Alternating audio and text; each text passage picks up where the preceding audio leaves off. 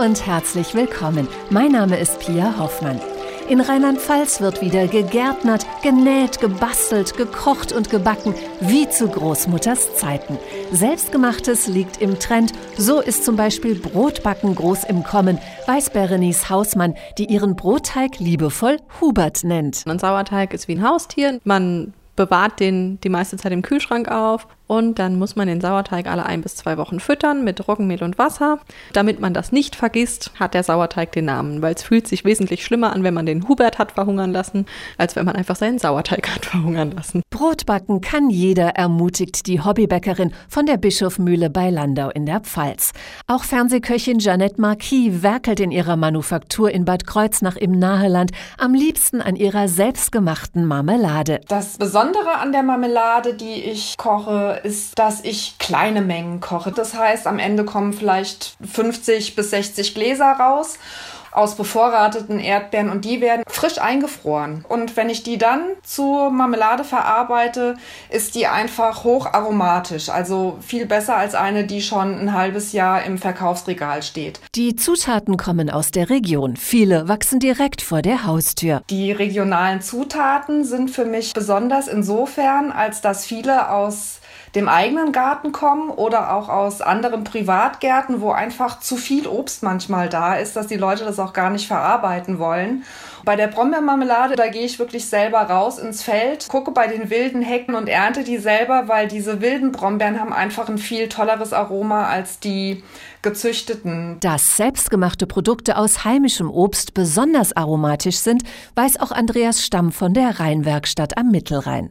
In Boppard, wo die berühmten Mittelrheinkirschen wachsen, gibt er seinen Senf zur Frucht. Wir verarbeiten hier in unserer Senfmühle die Mittelrheinkirsche zum Kirschsenf, ein relativ milder Senf muss man mal versucht haben und feststellen, dass es eine hervorragende Kombination ist. Auch Äpfel eignen sich zum Kombinieren. Besonders aromatisch sind die alten Sorten, weiß Obstbauer Peter Zimmermann aus Wachenheim an der Weinstraße. Zum Beispiel die Ananasrenette oder Goldpermen, Freiherr von Berlepsch.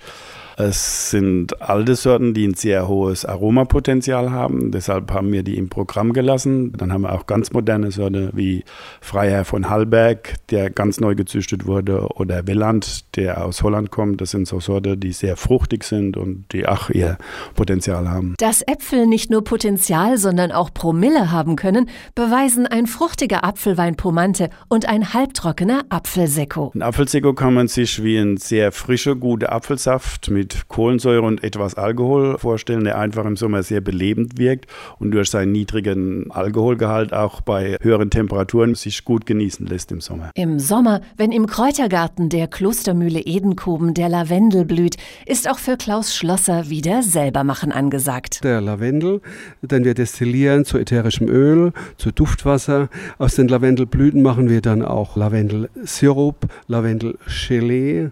Lavendel kann auch verwendet werden, um ein tolles Eis zu fabrizieren.